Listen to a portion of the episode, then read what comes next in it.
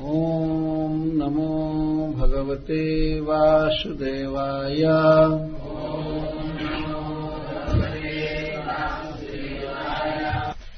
यथाज्ञस्तमसा युक्तः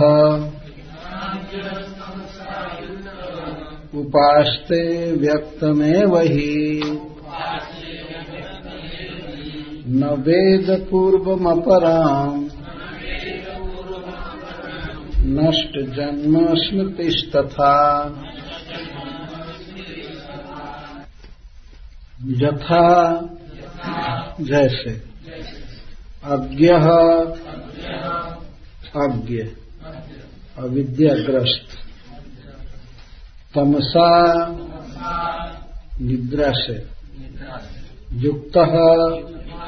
युक्त। उपासते। मानता है।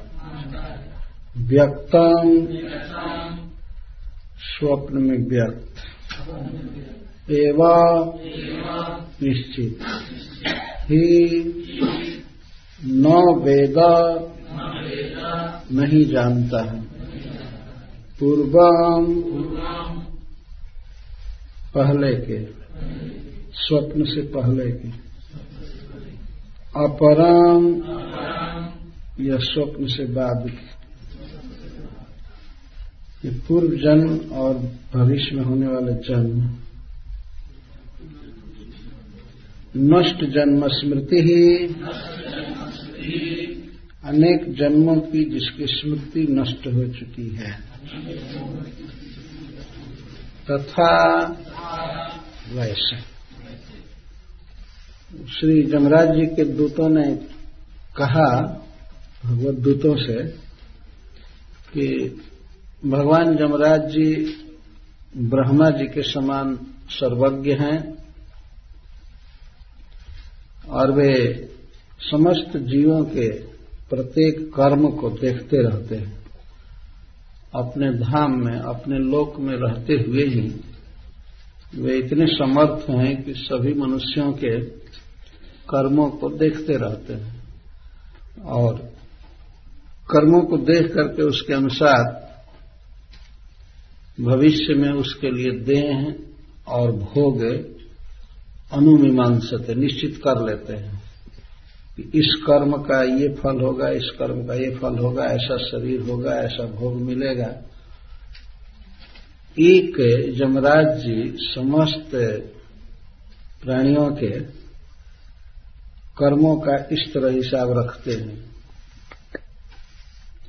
तो पूर्वकृत कर्मों को समझ लेना, देखना, यह बहुत बड़ी विशेषता है और उन कर्मों के अनुसार उचित शरीर और भोगों की व्यवस्था करना यह ईश्वर का काम है। तो जमदूतों की दृष्टि में जमराज जी भी एक ईश्वर हैं, समर्थ पुरुष हैं तो वे ऐसा करते हैं। तो श्री जमराज जी का वर्णन करने के बाद अब जमदूतगढ़ यह कहते हैं कि ये तो जमराज जी का पोजीशन है, वे सर्वज्ञ हैं, सर्वशक्तिमान हैं, परंतु जीव अज्ञ है। अपने ही द्वारा किए हुए कर्मों को, अपने पूर्व जन्मों को या भविष्य में प्राप्त होने वाले शरीर को, भोगों को बिल्कुल नहीं जानता। जबकि श्री जमराज जी सब जानते हैं। श्री भगवान ने भी भगवत गीता में इसका वर्णन किया है वेदा हम समतीतानी वर्तमानानि चार्जुन भविष्याणी च भूतानी माम तु वेद न कश्चन। हे अर्जुन, मैं भूतकाल में जो कुछ भी बीत चुका है एक एक प्राणियों के कर्म, संकल्प, भाषा, सबको मैं जानता हूँ और वर्तमान को जानता हूँ। कौन क्या सोच रहा है, मन में क्या विकल्प किया, संकल्प किया, इसको भी मैं जानता हूँ। और एक एक क्षण की बात जानता हूँ, और भविष्य में जो कुछ भी अनंत काल तक होगा, कौन प्राणी क्या खाएगा, क्या पिएगा, कब सोएगा, कब पलक गिराएगा, क्या करे, सब जानता हूँ। माम तो वेदन कष्ट पर मुझको कोई नहीं जानता है। मैं सबकी गतिविधि को जानता हूँ, लेकिन हमको कोई नहीं जानता। ये दुख की बात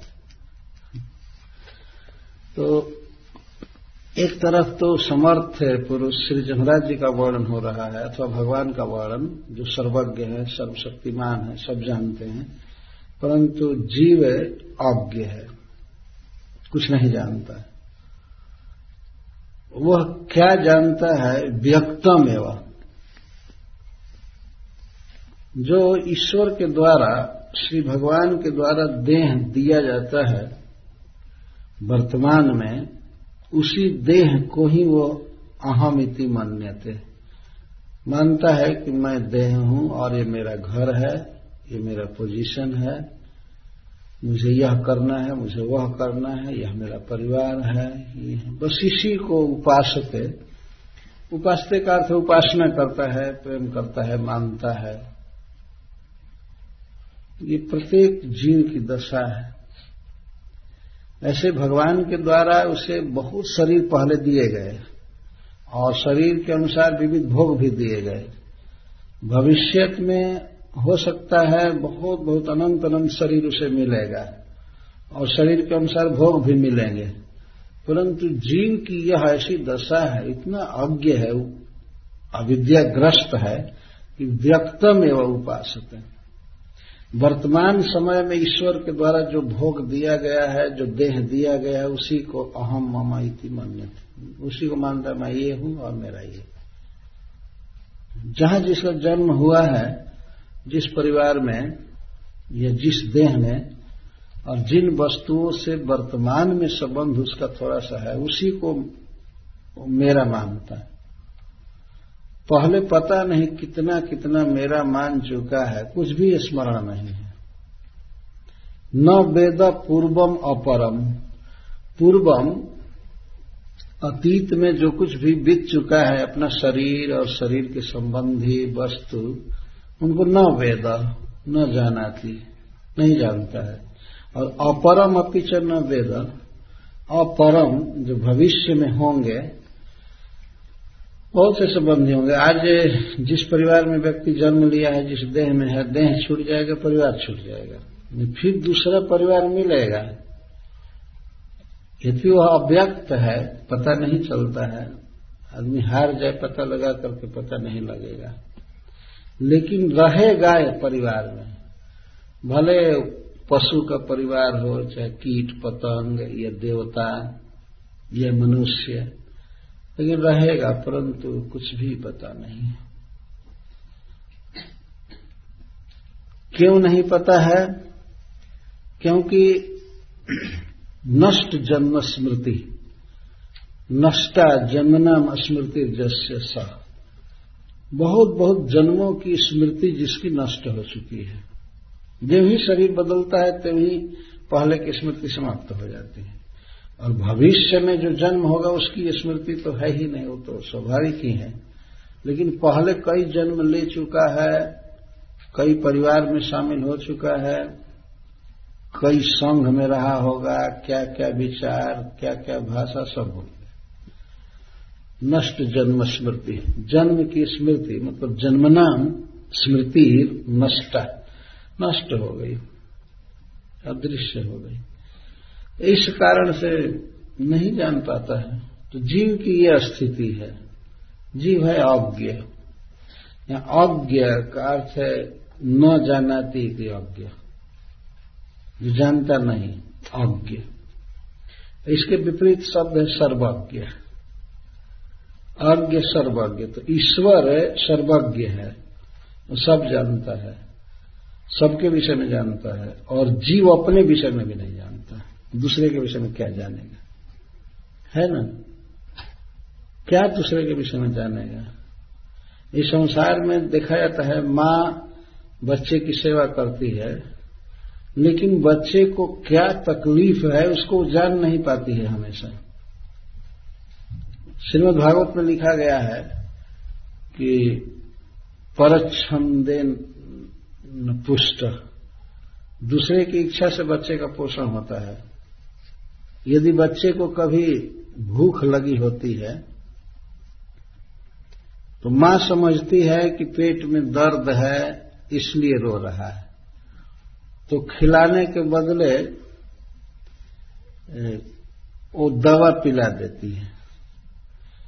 रो रहा है भूख के कारण, लेकिन वो कह नहीं सकता कि माँ, मैं भूखा हूँ, मुझे भोजन चाहिए। वो रोता है तो माँ समझती है वो पेट में दर्द है, इसलिए रो रहा है। रो रहा है भूख से तो दवा पिला देती है तो और ज़्यादा तकलीफ़ बढ़ जाती है, और दुख बढ़ जाता है।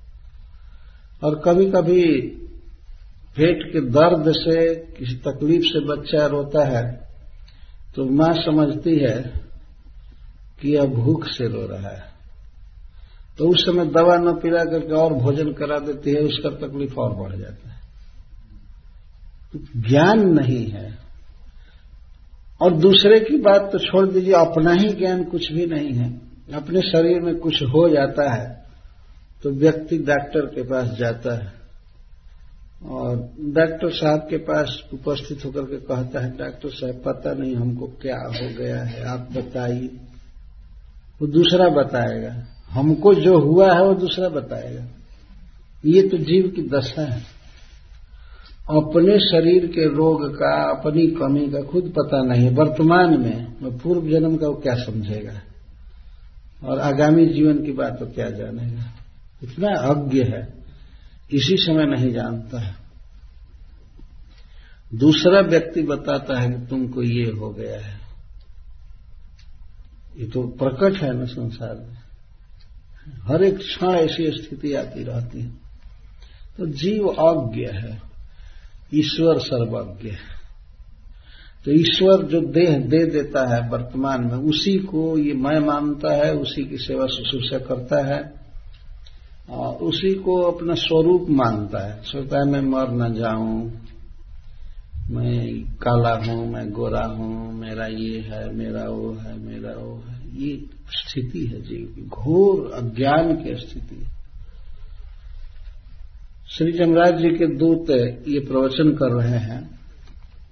बहुत महत्वपूर्ण प्रवचन है। जैसा पहले आप लोगों ने सुना था, सुखदेव गोस्वामी ने कहा था कि मैं एक ऐसा इतिहास कहूँगा जिसमें विष्णु दूत और जमदूत का संवाद। जमराज जी के दूत बोले हैं, इसके बाद श्री भगवान के दूत बोलेंगे। यह इतिहास बहुत सावधानी से सुनने की ज़रूरत है। कि क्या वास्तव में जीव को करना चाहिए? और जमराज जी के दूतों का जो प्रवचन है, वह भी परफेक्ट है। अपने स्थान पर बिल्कुल ठीक है। परंतु भागवत धर्म एक ऐसा विलक्षण धर्म है, ऐसी विलक्षण क्रिया है, जिसको करने से व्यक्ति तुरंत ही समस्त पापों से मुक्त हो जाता है। ऐसा उपाय है। तो यमराज के दूत वर्णन कर रहे हैं, मान लीजिए, रात्रि के अंधकार का, और ये कहते हैं कि दीपक जलाना चाहिए, दीपक जलाना चाहिए, अंधकार जाएगा जाएगा जाएगा। और प्रत्येक आदमी अपने लिए, प्रकाश पाने के लिए, मान लीजिए, दीपक जला रहा है, या बिजली जला रहा है, जो भी उपाय करे, परंतु एक ऐसी व्यवस्था है ईश्वर के द्वारा कि सबके लिए एक ही प्रकाश की व्यवस्था चाहिए, वो है सूर्य। तो सूर्य जो जिस प्रकार अंधकार का नाश करता है, उस तरह से ये सब दीपक नहीं कर सकते हैं। करते भी है तो सीमित मात्रा में, सीमित काल के लिए, और कुछ ही लोगों को प्रकाश दे सकते हैं। लेकिन सूर्य जब उगता है तो संपूर्ण विश्व को आलोकित करता है, सबको देता है। भक्ति या भागवत धर्म इस तरह से है। सूर्य की तरह है। उसके प्रकाश में आने की ज़रूरत है। अपने प्रयास से कुछ होता नहीं है। जैसे सूर्य के प्रकाश में कोई आ जाए तो व्यक्ति को कुछ भी करना नहीं पड़ता है देखने के लिए। अपने आप सब जगह ब्राइटनेस प्रकाश छा जाता है। भागवत धर्म इस तरह का है। जमराज के दूत भागवत धर्म के ज्ञाता नहीं है। लेकिन जीव की शुद्धि के लिए वे इसको आवश्यक मानते हैं कि इसको नरक में पटका जाए, मारा पीटा जाए ये किया जाए, वो किया जाए। लेकिन मारने पीटने से, नरक में डालने से जीव की कोई खास शुद्धि होती नहीं है। यह स्वाभाविक यहाँ पर पुलिस खूब पीटे, मारे, जेल में बंद करे, इससे लोग शुद्ध हो नहीं जाते हैं। छूटने पर फिर वही काम करते हैं। ऐसे परीक्षित महाराज ने अपने प्रश्न में कहा है। शिल प्रभुपाद जी एक बार बातचीत कर रहे थे तो प्रश्न हुआ कि क्राइम कैसे रुकेगा? तो क्राइम रोकने के लिए तो सरकार में विभाग है, पुलिस विभाग है, कई उपाय हैं। प्रभुपाद जी कहते हैं कि क्राइम रोकने के लिए हृदय शुद्ध करना आवश्यक है। और हृदय शुद्ध करने के लिए सरकार को चाहिए कि दो काम करे। एक तो भगवान के नाम का कीर्तन सब जगह हो और प्रसाद डिस्ट्रीब्यूशन ह्यूज मात्रा में हो सब जगह। बस क्राइम रुक जाएगा। सीधा उपाय भगवान का प्रसाद खाने से और भगवान का नाम उच्चारण करने से, सुनने से बिल्कुल शुद्धि हो जाएगी। बताइए तो फिर इतने डिपार्टमेंट, इतनी व्यवस्था की क्या ज़रूरत है? फिर भी क्राइम नहीं रुकता है। सिंपल है, प्रसाद खाए, भगवान का नाम ले, हृदय शुद्ध हो जाएगा। हृदय शुद्ध हो जाएगा तो कोई व्यक्ति क्राइम नहीं करेगा। क्राइम तब होता है जब भोग की वासना होती है कि मैं इतना ज़्यादा भोग जाऊँ, ये भोग जाऊँ, हमारे भोग में बाधक है तो उसको मार दूँ, ये करूँ, वो करूँ। और जब हृदय शुद्ध हो जाता है, तब इस प्रकार की भावना मनुष्य में रहती ही नहीं है कि मैं ये भोगूं, वो भोगूं, ये भोगूं। वो सर्वत्र परमेश्वर का हाथ देखता है। ईशावास्यमिदम सर्वम सब कुछ भगवान का है। भगवान हमको दिए हैं, हमारे लिए जो कोटा है, उसी को भोगना है।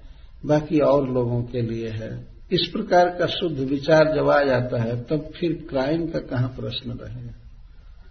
क्यों कोई किसी के संपत्ति पर इनक्रॉस करेगा? कुछ नहीं करेगा। क्राइम रुक जाएगा। तो शिल प्रभुपा जी ये बात कहते थे।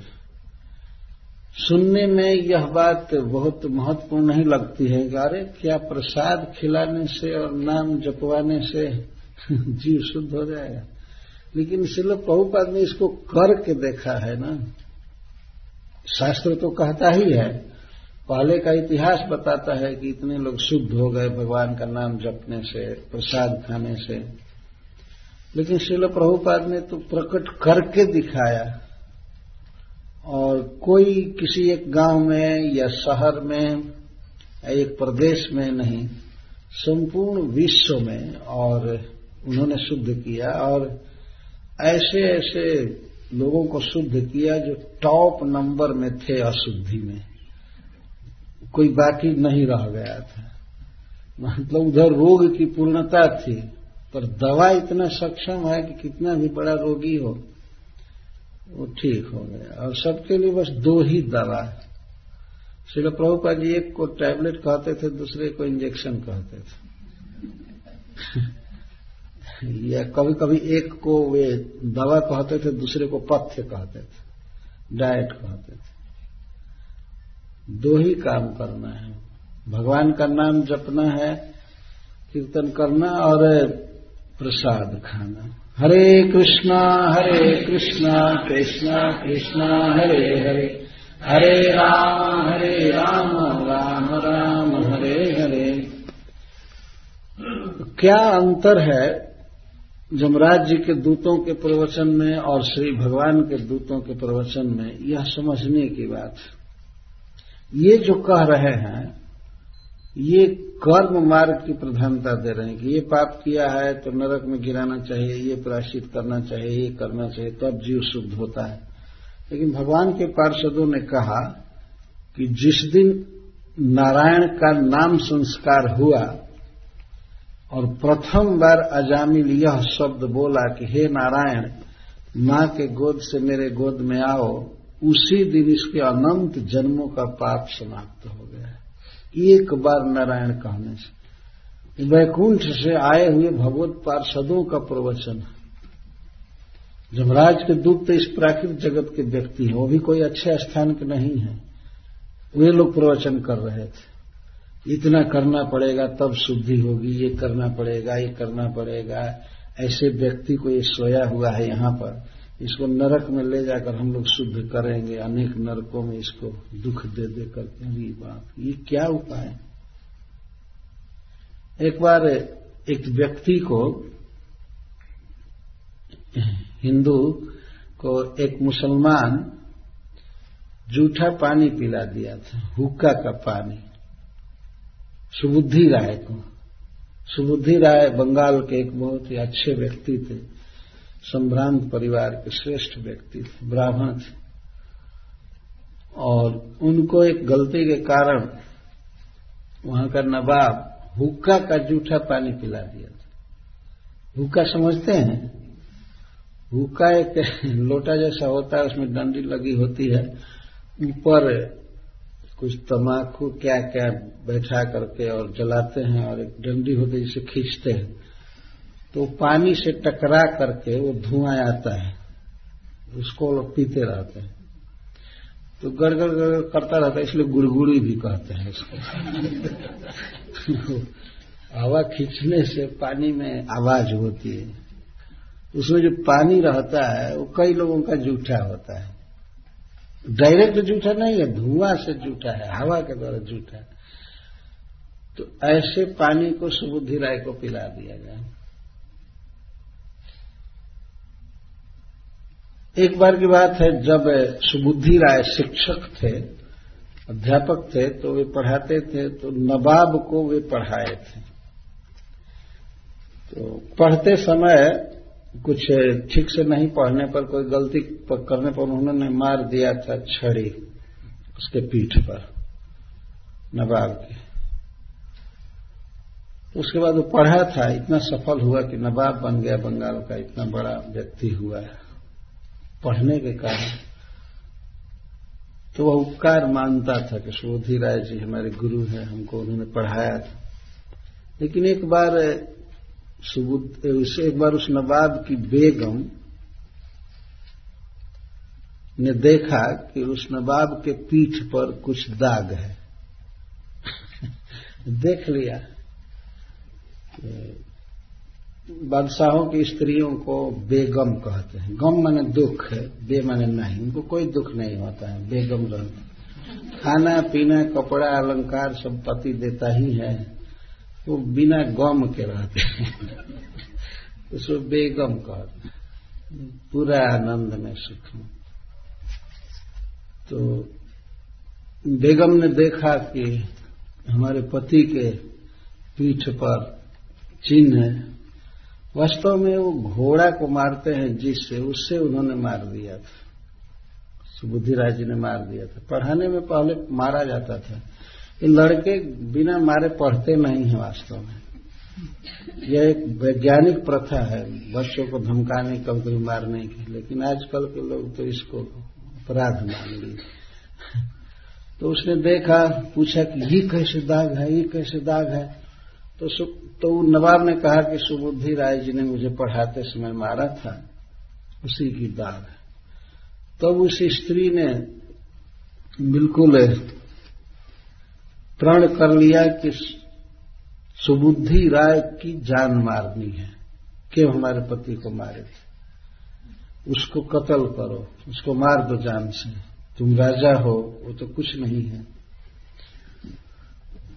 तो नवाब ने कहा कि नहीं नहीं, ऐसा नहीं करेंगे। हमारे गुरु हैं, पढ़ाने के समय में हमारी शिक्षा के लिए उन्होंने मुझे मारा था। ऐसा नहीं करेंगे। तो उसने कहा कि तब इसकी जाति ले लो। इसको मुसलमान बना लो। ये उन लोगों में धारणा है कि हम पावन हैं, हम पवित्र हैं, दूसरे लोग काफ़ी हैं। जब एक नंबर के अशुद्ध मनुष्य वही हैं इस दुनिया में। उनके जैसा अशुद्ध कोई नहीं। लेकिन इस प्रकार का विचार आता है। तो अब नवाब के सामने यह बहुत बड़ी चुनौती थी कैसे गुरु को हम जान से मारें या जाति ले लें। तो कही कि यदि तुम उसकी जाति नहीं लेते हो, उसे मुसलमान नहीं बनाते हो तो मैं मर जाऊँगी, आत्महत्या कर लूँगी तब नवाब ने सोचा, एक उपाय करना चाहिए। वो जूठा हुक्का का पानी सुबुद्धि राय को पिला दिया कि पियो। तो सुबुद्धि राय की ये भावना हो गई कि मैं मुसलमान हो गया। केवल जूठा पानी पीने से अब मैं मुसलमान हो गया।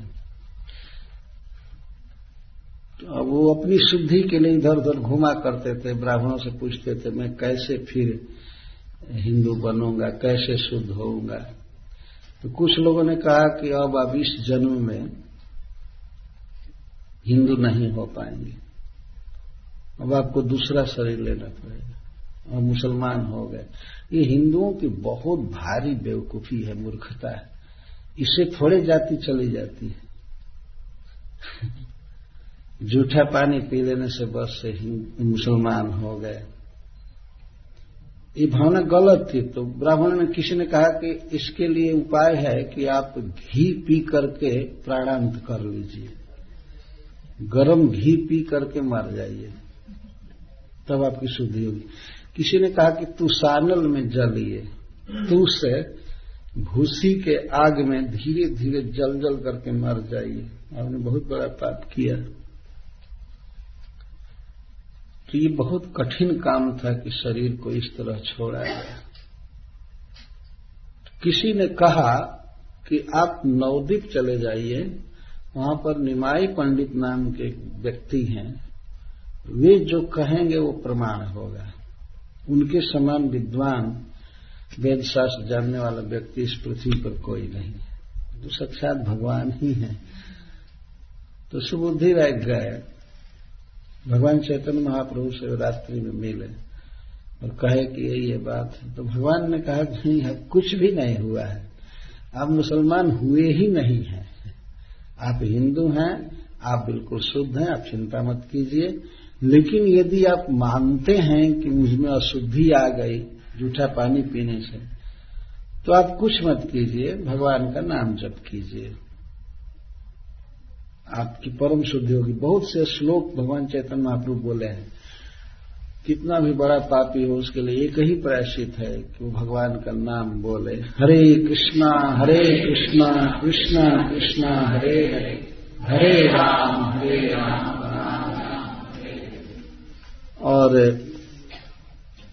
आपकी अगर इच्छा है वृंदावन जाने की तो आप जाइए, वृंदावन में रहिए। और वहाँ पर हमारे गौड़ी भक्त जन हैं, बंगाल के गए हैं, वे लोग।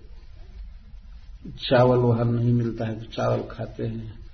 चावल खाने की आदत होती है तो आप उनको कभी कभी सरसों का तेल और चावल दीजिएगा। चावल खाने के लिए और सरसों का तेल शरीर में लगाने लगाने के लिए। सेवा कीजिए जाकर। तो सुबुद्धि राय वृंदावन में आए थे और वे सूखी लकड़ियाँ काट करके मथुरा जी ले जाते थे बेचने के लिए। उसे जो उनको पैसा मिलता था, उससे उन्होंने रूप गोस्वामी की सेवा की है, सनातन गोस्वामी जी की सेवा की है, इस तरह से सेवा की और भगवान का नाम जप की और तुषानल में जल जाना, तप्त घी पी करके मरना, यह करना, वह करना, ये सब मना कर दिया चेतन महाप्रभु ने। तो जमराज जी के दूतों में यही बात है कि कर्म का प्रायश्चित कर्म के द्वारा होना चाहिए। पाप हो गया तो उसके लिए तीर्थाटन करना, दान करना, यज्ञ करना, तप करना, और कृष्ण चंद्रायण व्रत करना एक बार खाना कभी कभी वो भी नहीं खाना, ये करना, वो करना कौन करेगा? और भगवत पार्षदों का प्रवचन था कि भगवान के सम्मुख होना है। भगवान का नाम लेना है, प्रणाम करना है, अपने आप सारे पापों का प्रायश्चित हो जाता है। तो जो भी हो, ये जो सिद्धांत वर्णन कर रहे हैं जमराज के दूत, ये बहुत ही उचित सिद्धांत है। कि किस तरह से जीव कर्म करता है तो जथाज्ञ तमसा युक्त उपासते व्यक्त में वही न वेद पूर्व परम नष्ट नष्ट जन्म स्मृति था तो जैसे नींद में सोया हुआ व्यक्ति स्वप्न में उपस्थापित देह को और संबंधियों को देखता है तो वह भूल जाता है कि पहले दूसरे कई रात्रियों में मैं कई सपना देखा हूँ, वो सब सपना भी भूल जाता है। और जागृत देह में जो कर्म किया रहता है, वो सब भी भूल जाता है। और बाद में, सपना टूटने के बाद में वो जो खाएगा, देखेगा, करेगा, वो सब भूल जाता है। केवल व्यक्त में वो उपासक है, स्वप्न में अभिव्यक्त देह को और देह के संबंधियों की ही उपासना करता है। उसी में रचा पचा रहता है। इसी प्रकार से जीव भगवान के द्वारा दिए हुए इस वर्तमान शरीर में ही अहम बुद्धि करता है। और अपने को यही मानता है मैं यह हूँ वह हूँ मेरे संबंधी है मेरे ये है। नष्ट जन, नष्ट जन्म स्मृति तथा अन्य जन्मों की स्मृति उसकी नष्ट हो जाती यह बात वर्णन करके कि जीव कितना अज्ञ है ना समझ है अविद्या से ग्रस्त है। अब पाँच श्लोकों में अविद्या से ग्रस्त जीव के संसार का वर्णन कर रहे हैं, जमराज के दूतगण संसार का अर्थ संस्कृति। एक स्थिति से दूसरी स्थिति में जाना, कभी जन्म लेना, मरना, जन्म और मृत्यु के बीच में बुढ़ापा और रोगों से ग्रस्त होना, अनेक प्रकार की स्थिति में जीव जा रहा है, जा रहा है। इसको संसरण या संस्कृति कहते हैं। संसार। पाँच श्लोकों में जीव के संसार का वर्णन किया जा रहा है। पंच भी कुरुते स्वार्थान पंच वेदाथ पंचभि। एकस्तु षोडशे न त्रीन स्वयं सप्तशोष्णुते एक जीव। अकेला जीव जीव हमेशा अकेले रहता है। लेकिन पाँच से पाँच को प्राप्त करता है। पंच भी कुर्ते स्वार्थान पंच कर्मेंद्रियों द्वारा पाँच को प्राप्त करता है। उपाध्याय के रूप में, जैसे हाथ से कुछ ग्रहण करना, बनाना, हाथ एक कर्मेंद्रिय है। कर्मेंद्रिय है पाँच। हाथ, पैर और जिहवा। बोलने का जो काम है वो कर्मेंद्रिय का है। खाने का जो काम है, जिहवा का वो है रसनेन्द्रिय वो दूसरा है। तो हाथ से काम करना, कोई चीज़ लेना, देना, शिल्प आदि, और पैर से गंतव्य स्थान पर जाना, और वाणी से बोलना, तथा नीचे के शिष्ण और गुदास द्वारा मलमूत्र त्याग करना, यह है कर्मेंद्रियों का काम। तो पाँच कर्मेंद्रियाँ हैं।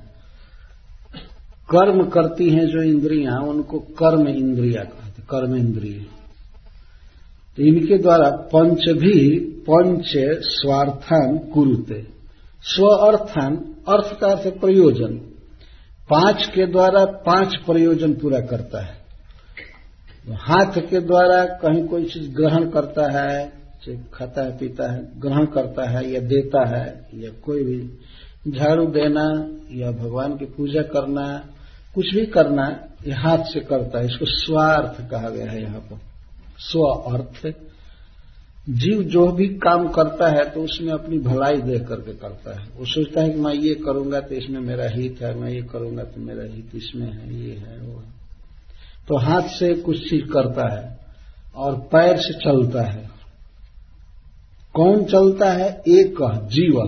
जीव इस शरीर में बैठ करके पाँच कर्मेंद्रियों से पाँच चीज़ प्राप्त करता है। कोई व्यक्ति पैर से कहीं जाता है तो सोचता है कि यही हमारे लिए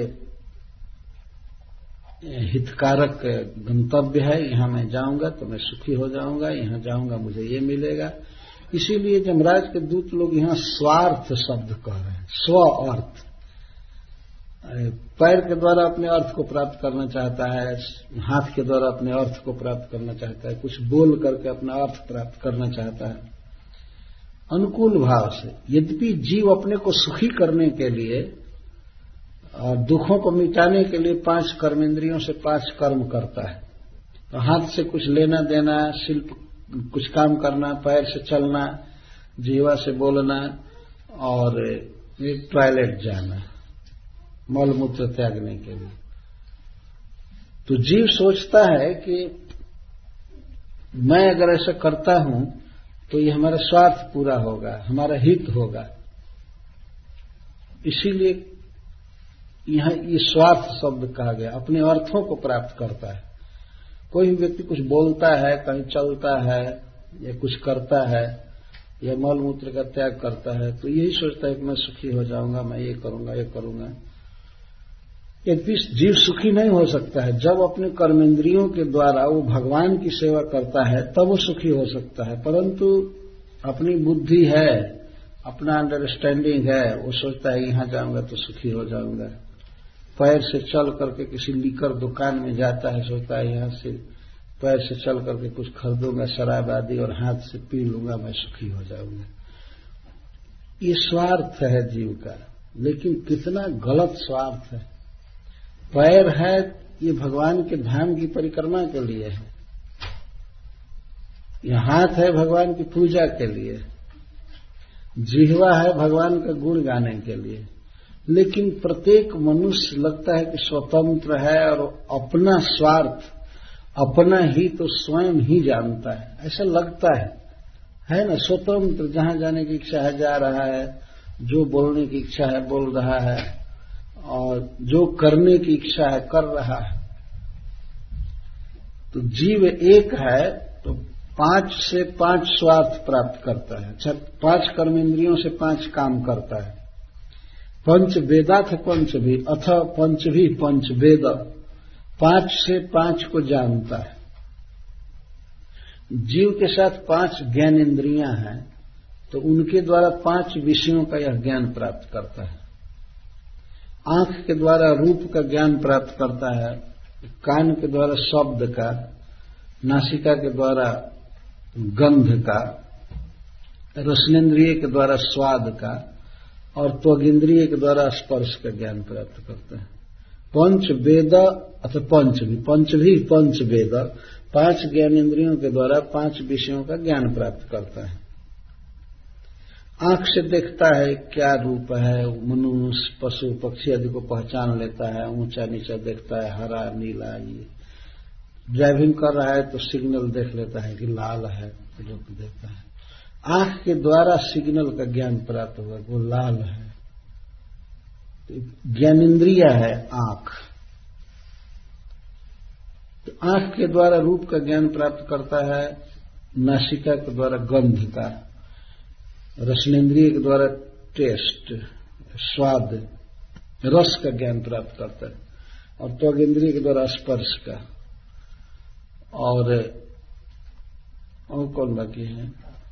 कान के द्वारा शब्द का ज्ञान प्राप्त करता है। इस तरह से शब्द, रूप, रस, गंध, स्पर्श, ये पाँच विषय हैं।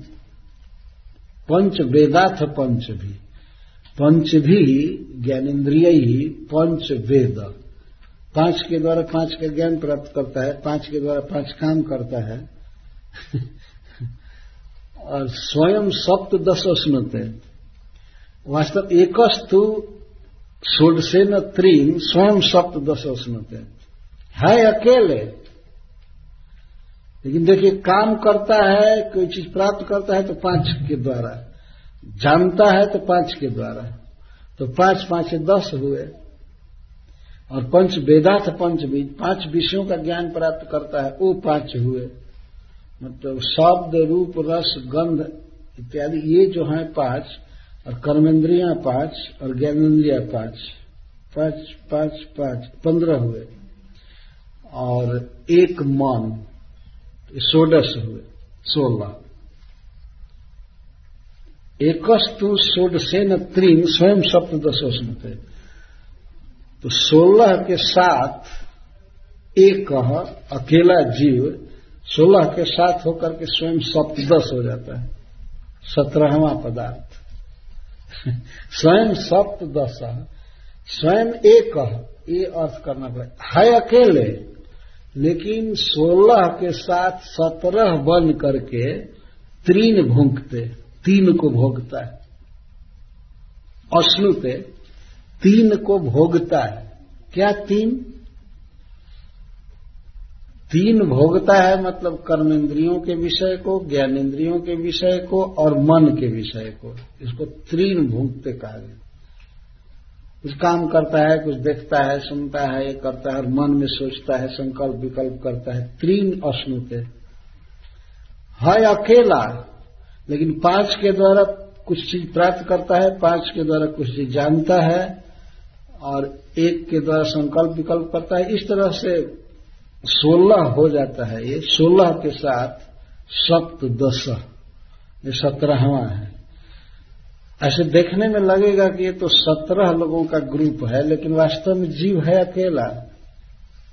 अकेले सुख दुख भोगता है। यद्यपि इसके इंद्रियों पर देवता लोग रहते हैं लेकिन देवता लोग तटस्थ रहते हैं। परमात्मा भी तटस्थ है। जीव अकेला भोगता है कोई चीज़ पी रहा है तो स्वाद केवल जीव लेता है और देवता होता नहीं लेते और उन विषयों से कोई मतलब नहीं इंद्रियाँ तो जड़ है। पाँच के द्वारा पाँच काम कर, करता है तो ऐसा नहीं है कि उसमें पैर का शेयर है चाहे यह है, वह है। जीव अकेले कहीं जा रहा है। अकेले सुख दुख प्राप्त करता है, अकेले सुन रहा है, अकेले चख रहा है, अकेले कर रहा है। और इसीलिए इसको कर्म फल मिलता है। जीव के साथ अनेक इंद्रियाँ हैं और मन है तो ये सब तो जड़ है। वास्तव में जीव अकेला है। शिल प्रभुपाद जी इस श्लोक के परपॉइंट में बहुत विस्तार से कहते हैं। कि संसार में भले जीव परिवार बना ले, संघ बना ले फ्रेंडशिप कायम करे, लेकिन है अकेला। एक शब्द पर बहुत विस्तार से लिखे। तो वे उदाहरण देते हैं कि जीव की क्या दशा है कि उसे एक समुद्र में डाल दिया गया है भावसागर जन्म मृत्यु के समुद्र में। तो मान लीजिए कोई व्यक्ति समुद्र में गिरा दिया गया तो तैरेगा स्विम करेगा पार होने के लिए।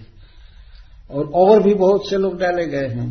तो परिवार के लोग भी मान लीजिए डाले गए हैं समुद्र में तो वे तैर रहे हैं, वे तैर रहे हैं, तैर रहे हैं, लेकिन सबको अलग अलग तैरना है। तो वहाँ कोई नौका वगैरह नहीं है। तो उस पर शिल प्रभुपाद जी कोट करते हैं अई नंद तनुज किंकरम माम पतितम विषमे भवाम बुधव कृपया तो पाद पंकज अस्थित धूलि सदृशम विचिंतया आगे कोट करता, अनादि कर्म फले, परि भवारणव जले, न तरी बारे ना देखी उपाय। यह न समय बंधु तुम्ही कृष्ण कृपा सिंह तो ये मैं भवसागर में पड़ा हुआ हूँ। कोई तरने का उपाय नहीं सूझ रहा है। प्रत्येक व्यक्ति वास्तव में तैर रहा है। यहाँ से वहाँ दौड़ कर जा रहा है।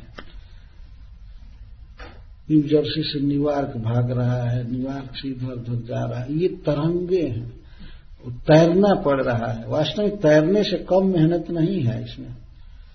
वर्णन करते हैं, इतना ट्रैफ़िक हो जाता है, थक जाते हैं, आते आते तैर ही रहे हैं। और जो भी दुख हो रहा है, अकेले भोग रहे हैं। सुख हो रहा है, अकेले भोग रहे हैं। अकेला ही जीव को रहना है। अकेला आया है, अकेला जाना है। हमारे यहाँ गाते हैं, जाए के अकेल व झमेल कौन काम के? जाना है अकेले तो बीच में झमेला क्यों इकट्ठा करते हो? अकेला ही जाना है। चाहे स्त्री हो, चाहे पुरुष हो, वो अलग डेट पर जन्मे थे और एक्सपायर भी अलग डेट पर होंगे। है ना? दोनों नहीं कह सकते नहीं हम लोग साथ साथ मरेंगे। हम लोग साथ साथ रहे हैं, हम लोग एक ही साथ शरीर त्यागेंगे। ऐसा होगा ही नहीं। अलग अलग होगा सबका। और कोई चीज़ खाता है तो उसका स्वाद उसी को मिलता है। पीता है उसी को स्वाद मिलता है। एक दूसरा व्यक्ति पैर से जा रहा है तो ऐसा नहीं कि दूसरे का पैर भी साथ में ही जा रहा है। नहीं, अकेला एकस्तु तीन अश्नुते। जीव अकेला रहता है, अकेला ही भोगता है, अकेला ही जानता है, काम करता है, सब करता है। इस तरह से जीव की दशा है, लेकिन अपने को मानता है कि हमारे सहायक हैं, हमारी इंद्रिया, हमारा, हमारी ज्ञान इंद्रिया हमारी कर्म इंद्रिया कोई साथी नहीं है, बल्कि माया ने जो शरीर दिया है जीव को जीव को सताने के लिए दिया है। परंतु जीव तो माया को भी धन्यवाद देता है, धन्य है, तुमने हमको इतना अच्छा देह दिया, ये दिया, वो दिया, भोग दिया। और जबकि इसको दुख देने के लिए माया ने देह दिया है क्लेशद आस देह भगवान ऋषभ देव कहते हैं कि, न साधु मान्य, मैं इसको अच्छा नहीं मानता हूँ कि जीव इस देह को पा करके और इसमें सुख का अनुभव कर रहा है। ये तो इसको क्लेशद क्लेश देने के लिए देह दिया गया है।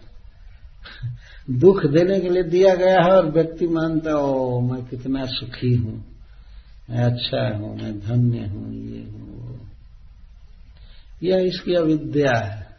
जीव इस तरह से अविद्या से ग्रस्त है और पाँच ज्ञान इंद्रियों के द्वारा पाँच विषयों का ज्ञान प्राप्त करता है, पाँच कर्म इंद्रियों के द्वारा पाँच काम करता है।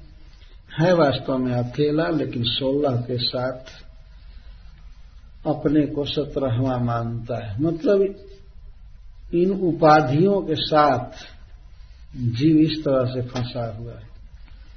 तदेत षोडस्कलम लिंगम शक्ति तयम महत। धत्तेनुसंस्कृति पुंसी हर्ष शोक भयार्तिदाम। जीव का जो यह सोडस कलम लिंग शरीर है, यही जीव को हर्ष शोक, भय आरती देता रहता है, दुख देता रहता है। जीव मानता है कि यह मैं हूँ, यह शरीर, यह इंद्रियाँ मेरी हैं, ये सब कुछ। क्यों होता है? लिंग शरीर के कारण। तद एदत सोडस कलम। सोडस कलम, जैसा पहले गिनाया गया, पाँच कर्म इंद्रियाँ पाँच ज्ञान इंद्रियाँ और ज्ञान इंद्रियों के पाँच विषय पंद्रह और मन। इसको सोडस कला कहते हैं, सोलह। तो जीव का यह जो लिंग शरीर है, यह इन सोलहों से बना हुआ है। लिंग शरीर, लिंग का अर्थ होता है कारण संस्कृत में। लिंग का अर्थ कारण होता है। तो कारण शरीर, इसको कहते हैं। कारण शरीर, जो शरीर अनेक शरीरों के प्राप्ति में कारण बनता है, उसको लिंग शरीर या कारण शरीर कहते हैं। और वह शरीर जीव के पूर्व कर्मों के संस्कार का पुंज होता है। पूर्व कर्मों का जो फल है, वही वास्तव में लिंग शरीर कहा जाता है। वो जब तक है, उसके अनुसार विविध शरीर मिलेगा बहुत बहुत शरीर मिलेगा। कर्म जो व्यक्ति करता है पूर्व शरीर में, और कर्म के अनुसार उसकी वासनाएँ बन, वासनाओं के अनुसार कर्म करता है, और कर्म के अनुसार फिर वासना के संस्कार होते हैं, भोगों की इच्छा। तो इतनी इतनी जीव को इच्छा है, इतनी इतनी जीव को इच्छा है कि आगे भी बहुत बहुत शरीर उसे दिया जाएगा भोगने के लिए। क्योंकि एक शरीर से इतने इच्छाओं को भोग नहीं सकेगा। इसीलिए भगवान ने चौरासी लाख प्रकार के शरीर बनाया है। जीव की इच्छाएँ बहुत हैं। कभी उसे उड़ने की इच्छा, कहीं बिल में घुसने की इच्छा, कहीं कोई इच्छा, कहीं ये खाने की, वो पीने की, छोटा बनने की, बड़ा बनने की, लंबा बनने की कभी कभी जीव ये भी सोचता है कि मैं बैठे बैठे एक जगह से बहुत चीज़ प्राप्त कर लू। तो इस तरह का शरीर उसे दिया जाता है। कि बैठे बैठे वो अपने चोंच को बहुत बढ़ा सकता है, हाथ को बढ़ा सकता है। कई ऐसे हमने देखा है दुकान में कुछ सामान बेचने वाले, खास करके किराना की दुकान में, कि वो बैठे रहते हैं और बैठे बैठे तौलते रहते हैं और वस्तुएँ आसपास रहती हैं, वो उठते नहीं हैं। जैसे बड़े पेट वाले लोग होते हैं तो उठे नहीं जाता है। यहाँ सामान उठाए, यहाँ से उठाए बैठे बैठे बेचते रहे। तो उनकी इच्छा कभी होगी कि बैठे बैठे हम बहुत दूर की वस्तु पकड़ें। तो कुछ ऐसे जीव होते हैं, जिनकी गर्दन बहुत लंबी होती है। एक जगह से बहुत चीज़ प्राप्त कर लेते हैं, लंबा शरीर होता है, या उड़ने की इच्छा है तो पक्षी बना दिए जाते हैं तो उड़ करके जाओ, बिना टिकट के, बिना भाड़ा के, ऐसे उड़ते हैं। उड़ करके जाए, ये कोई बहुत अच्छी बात नहीं है। क्या चीज़ प्राप्त करने के लिए जा रहा है, उड़ान की सफलता इस पर है। यदि अच्छे जगह पर जा रहा है व्यक्ति, अच्छी वस्तु प्राप्त करने के लिए जा रहा है तो ठीक है, उड़ करके जाए। नहीं, गलत चीज़ पाने के लिए जा रहा है और उड़ करके जाए, चाहे पैदल जाए, दोनों में भेद नहीं है। बल्कि पैदल जा रहा है तो ठीक है, क्योंकि देर के बाद पहुंचेगा। हो सकता है उसे वस्तु न मिले।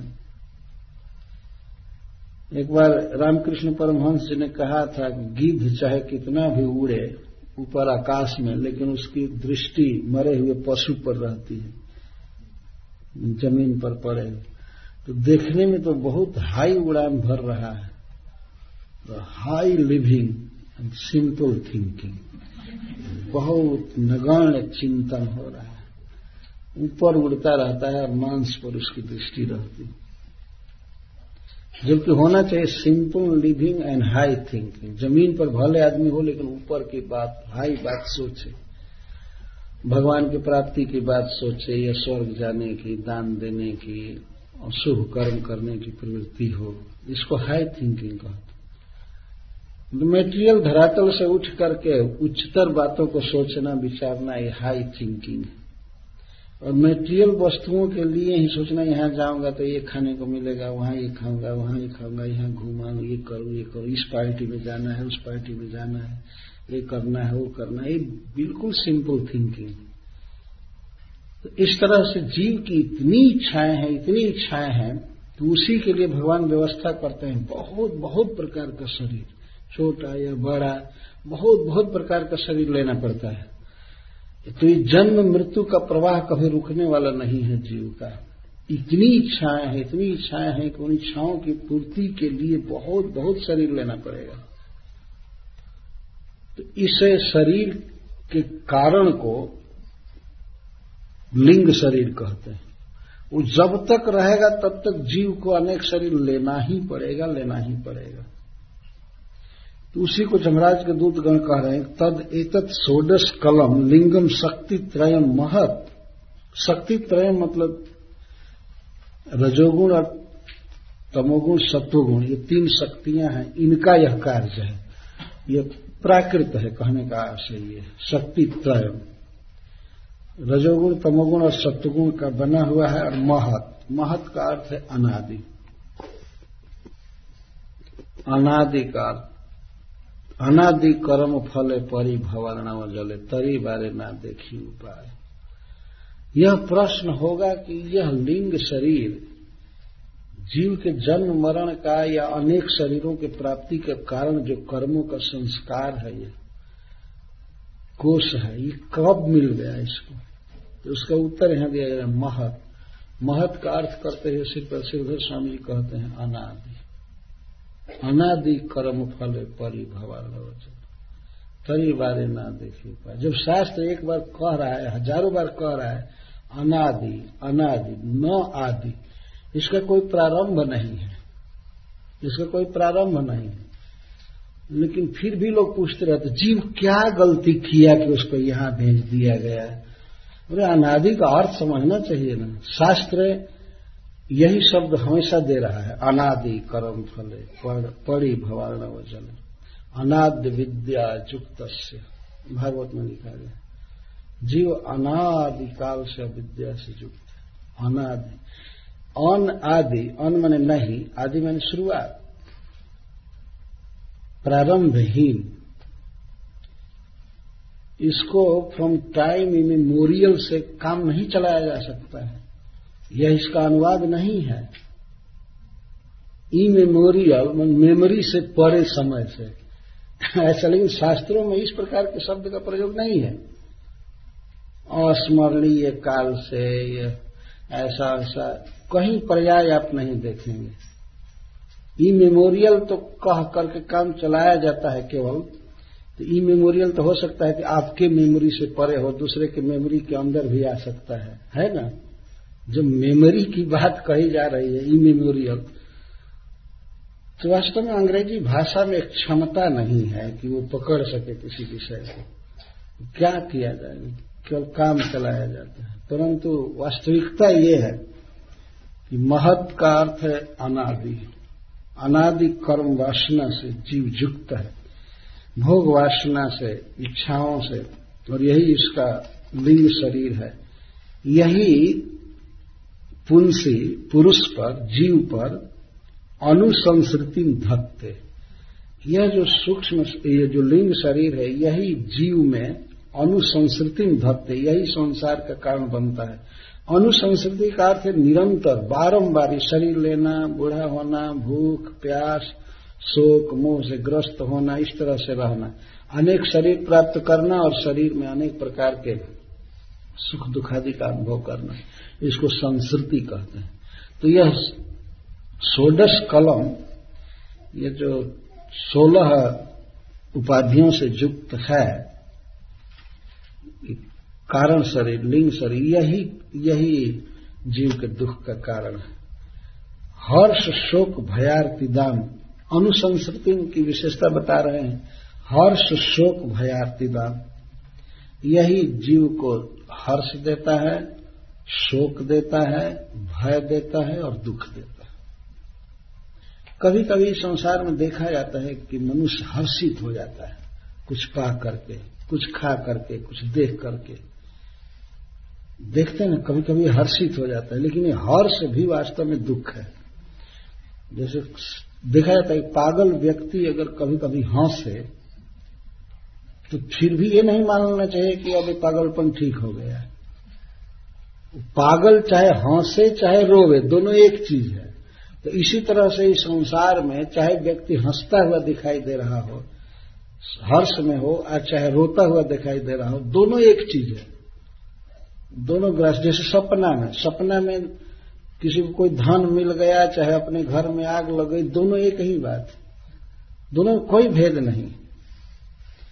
तो जीव को यह लिंग शरीर, कारण शरीर ही दुख देता है, हर्ष का अनुभव कराता है, शोक का अनुभव कराता है। बहुत महत्वपूर्ण प्रवचन है जमराज के दूतों का। तब आरती के बाद फिर हरे कृष्ण। जय श्री